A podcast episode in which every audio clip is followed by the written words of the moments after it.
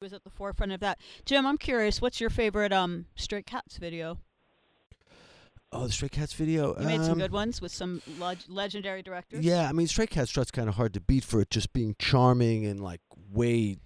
You didn't even know what you were doing. You, were told to go there one day, like any, you know, go here one day. Someone came and got you and brought you, and, tha- and that's what you did that day. And it was so new, and didn't really understand the whole thing. Mm-hmm. You're getting filmed, and they stopped you and do it again. And we, but we were um, very visual guys. We knew early on that he had to look like something and had to perform.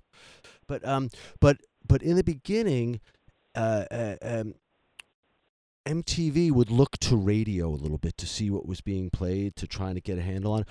But by the end, it, it really did change the whole business. Where at the end, radio was looking to MTV to see what was being played to add it to their playlist. Ra- Absolutely. it kind of swapped the whole thing around, where MTV looking to radio to radio looking to MTV, and it was pretty pretty. Uh, yeah, well, that's where labels went thing. first.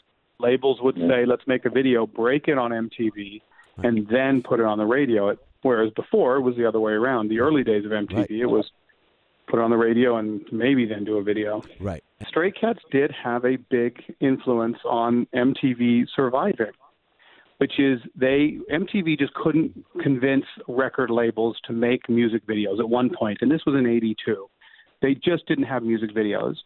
So two executives from MTV flew to Oklahoma City, a place where MTV played, and they went to a record store, and the record store owner said, "We are selling out of Stray Cats. Stray Cats. We can't keep Stray Cats in the the store." And it was And- also the Buggles and uh, Duran Duran. It was those three. Wow. Yeah. Right, which they weren't getting radio play, Only but they were on MTV. So the, these executives literally made that a case study